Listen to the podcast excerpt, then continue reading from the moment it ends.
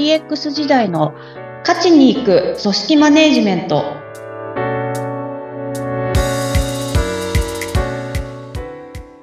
お疲れ様です。株式会社ダズリー代表取締役筒井千明です。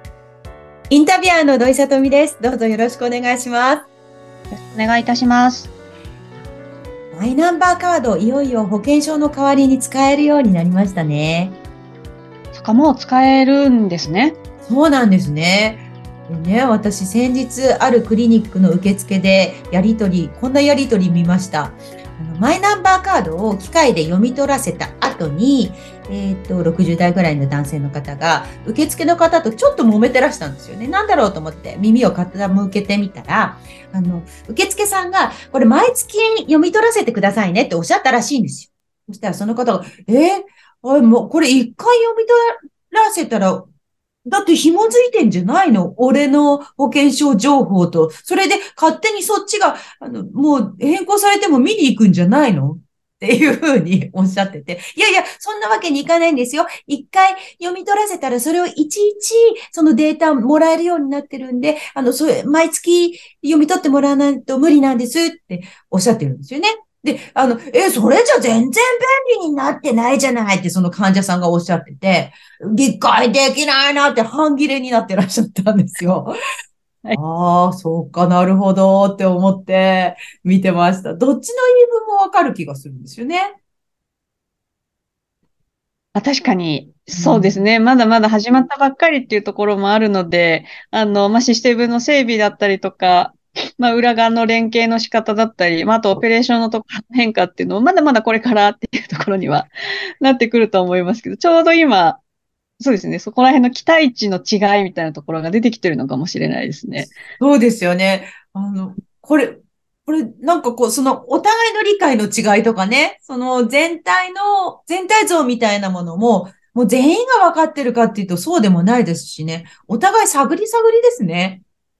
あもうそこは、特に今回みたいなマイナンバーカードみたいな施策だと、その辺起きやすいのかもしれないですけどね。まあ、ただなんか、あのー、本当このサービス自体、サービスというか、あの取り組み自体、スタートラインだとは思うので、本当にこれ、まだまだ変わっていくっていうところなので、あの、決してゴールだと思わずに、いろいろ、なんだっていう温かい目が必要かもしれないですけどね。そうですね。これゴールじゃないんですね。これからどんどん良くなっていくし、どんどん使いやすいように変化していくっていうものですよね。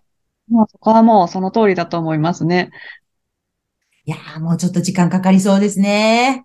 はい。さて、今日は一人一人に向き合うとマネジメントの負荷が高まるは本当をテーマにお話を伺います。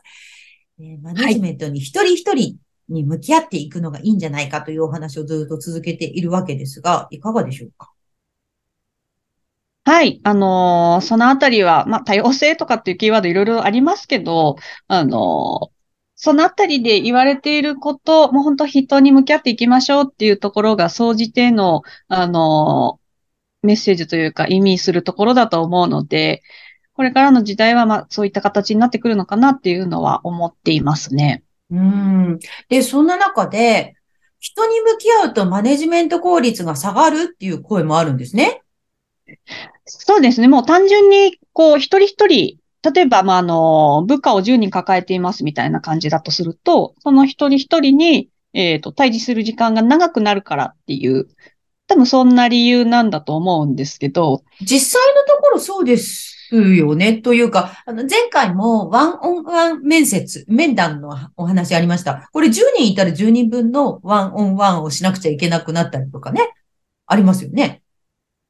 そうですね。もう時間っていうところだけで捉えたら、確実にそこはこれまでかけてなかった時間なのでっていう話だとは思います。まあ、ただ、うん、あの、じゃあ、結果として、まあ何が起こっているのかとか、まあ何が起こるのかみたいなところからの、あの、逆算で考えるっていうことが必要なのかなというふうに思いますね。うん、逆算とおっしゃいますと？例えば、あの、じゃあ今、まあ、そういった取り組みをしてないとして、うんうん、あがじゃあ期待通りのパフォーマンス発揮しているだろうかとか、あと、まあ、期待通りではないにしても、な、何かこう、現場で揉め事だったり、トラブルだったりとか、あの、対処が必要なことが起きていて、あの、そこに時間が取られていないだろうかとか、うーん。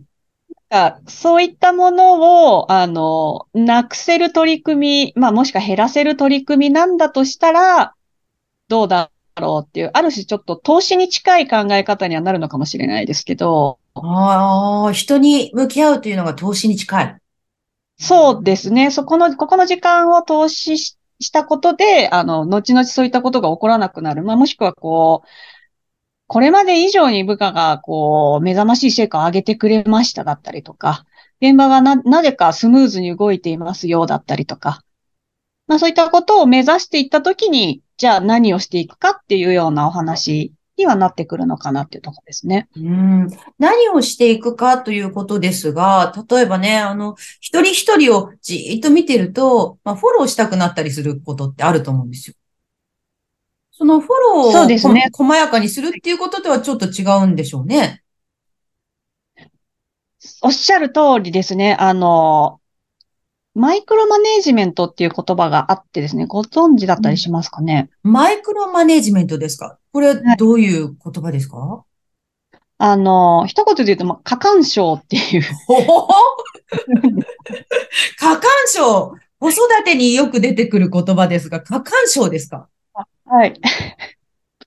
ちなみに子育てではなんかどういったこと過干渉っていうふうに例えられるんですか？もう何でもかんでもですね、例えば朝支度してるとしますよね。そうすると、もう7時40分に出るんでしょ？あと5分だよ、大丈夫？とか、あ、水筒入れた？とか、もう何でもかんでも、もう先回りして先回りして聞いてしまうと。いうものですね。で、ちなみに子育てでは、過干渉をすると、失敗する会を奪うことになって、子供の成長が妨げられるので、とても良くないと言われていますが、あの、ついついやってしまうことの一つだと、私は思っています。いや、まあ特にお子さんだったりする場合は、なおさらその傾向は強くなるのかなと思います。本当です。もう本当先回りしてしまいますが、はい。過干渉はそうですね。子育てではそうですが、組織での過干渉はどんな感じですか？全く同じですね。あの、そこがこう、仕事だったりとか、まあ、業務上の話に置き換わっているだけで、例えばじゃあいつまでに、あの、この資料を作ってほしいみたいなお願いをしたときに、えっと、いつやるのとか、これはもう調べたとか。なんかどうも動いてないみたいだけど大丈夫みたいな、なんかそういったことを逐一聞いてしまうとか。あはい。いや、わかります。ママの気持ちです。ママはそう聞きたくなりますよね。そうなんですよね。でも同じなんだと思うんですよね。本当その話し方どうだと、どうかと思うよとか、あのーな、なんかメールの文章とかも見て、必要以上に指摘してしまうみたいな。ああ、わかります。わかります。それを、例えば、まあ、新入社員とかでね、えーあの仕事の進め方わからない、1ヶ月目、2ヶ月目みたいな人に対して行うんじゃなくて、もう立派に独り立ちしてる人に対して行ってしまうもということですよね。ですね。なんで、あのー、リモートワークになった時にちょこっと聞いたのが、こう、えっと、相手が何してるのかわかるように、必ずかい、えっと、カメラをオンにしといてくれみたいな。え？あったりしたんですけど、それも若干過干渉っていうところに近いのかなと思いますねう。わー、四六時中カメラをオンにしといて、ちゃんとパソコンの前にいるかなっていうのを、それ監視みたいな感じですよね。そうですね。はい。監視っていうところでうわー、それ部下の方にとってはちょっと辛くないですか？すね。えーなので、まあ、その辺が、こう、あれなんでしょうね。こう、本質的に、こう、指示、人は指示が必要だ、みたいなのだったりとか、あと指示しないと人は動かない。まあ、逆に言うと指示すれば人は動くみたいな、なんかそういう思い込みからの発想なのかなっていうのは、個人的には思ったりはしますけど。あーあー、じゃあもう、うその発想を捨てて持つべきはどういうことでしょで、なので本当に一人一人にこう向き合っていくっていうのもあれなんですけど、とにかく、あの、す以前もちょっとお話ししたと思うんですけど、何か見てると思うんですよ。この子こうだな、こういう特性あるな、みたいな。で、そのあたりのところからの発想でいいと思うんですね。うん。で、あの、例えば、前回ワンオンワンのお話とかもちょっとさせていただきましたけど、こう、一人一人にこう向き合っていくと、どんどん個性があることにやっぱ気づいていくと思うんですよ。うん。自分だけが最初、うん、あの子はこうだなとか思ってたことが、話すことによって、あ、こういう側面もあるんだなとか、あ、やっぱこの辺はその通りなんだなとか、今、あの、やってほしいと思ってたことに対して、きちんとこう、リアクションが来ないのは、ここか、えっ、ー、と、部下の現在地ってここなんだな、みたいなとか。うん。これやっぱ分かってくるとは思うので、で、それを分かってきたことをもとに、また、マネジメント方針をそれぞれに立てていけばいいんじゃないかなっていうふうに思いますね。うん。あの、相手への理解を深めるっていうことが、そのマネジメント方針、まあ、正確にというか、的確に立てることにつながるんですね。